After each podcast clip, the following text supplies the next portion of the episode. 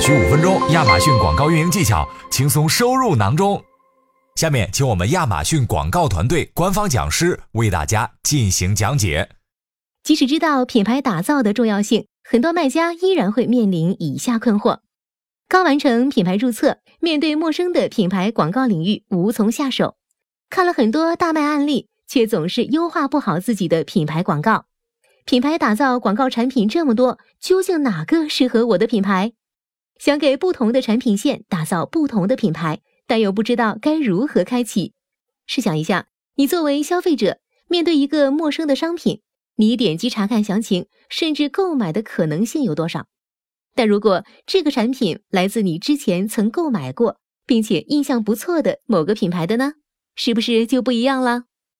本期我们将给大家一个福利。帮助你进行品牌打造，为你的商品建立共同的印象，让消费者想要购买同类商品时马上能想起你，提高点击和购买的可能性。研究表明，百分之七十四的亚马逊消费者在选择商品时会将品牌作为一个重要的考虑因素。来自疫情期间品牌信任度报告的百分之六十受访者会转向自己可以完全信任的品牌。百分之八十的购物者使用亚马逊来发现新商品和品牌。通过建立品牌，你的消费者将能更充分地了解你的整个产品系列。为了帮助卖家们打造品牌，亚马逊推出了一系列的广告产品。你可利用品牌推广视频、帖子、品牌旗舰店、展示型推广、DSP 等多种渠道，来提高消费者对你品牌的认知度及忠诚度。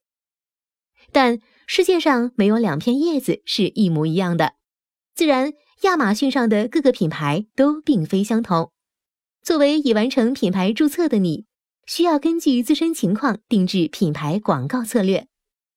如果你无从下手，你可以先从了解自己的品牌开始。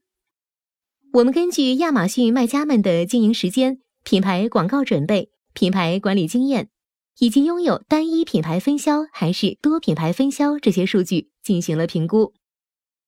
首次隆重推出了亚马逊广告品牌类型矩阵，根据品牌的成熟度，把品牌分为了新兴品牌和成熟品牌两大类。同时，根据广告主的品牌组合策略，把品牌分为了单一品牌和多品牌。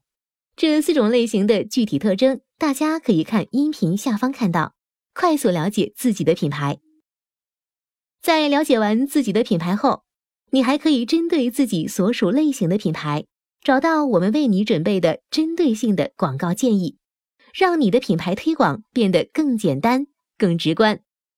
例如，针对新兴多品牌，需要重点提升单个商品的零售表现，这样有利于你加强品牌保护，为品牌获取更大影响力。针对新兴单一品牌，应该以品牌旗舰店为核心，丰富品牌购物体验。针对成熟多品牌，你可以重点使用一些广告产品工具，帮助你提高广告的命中率。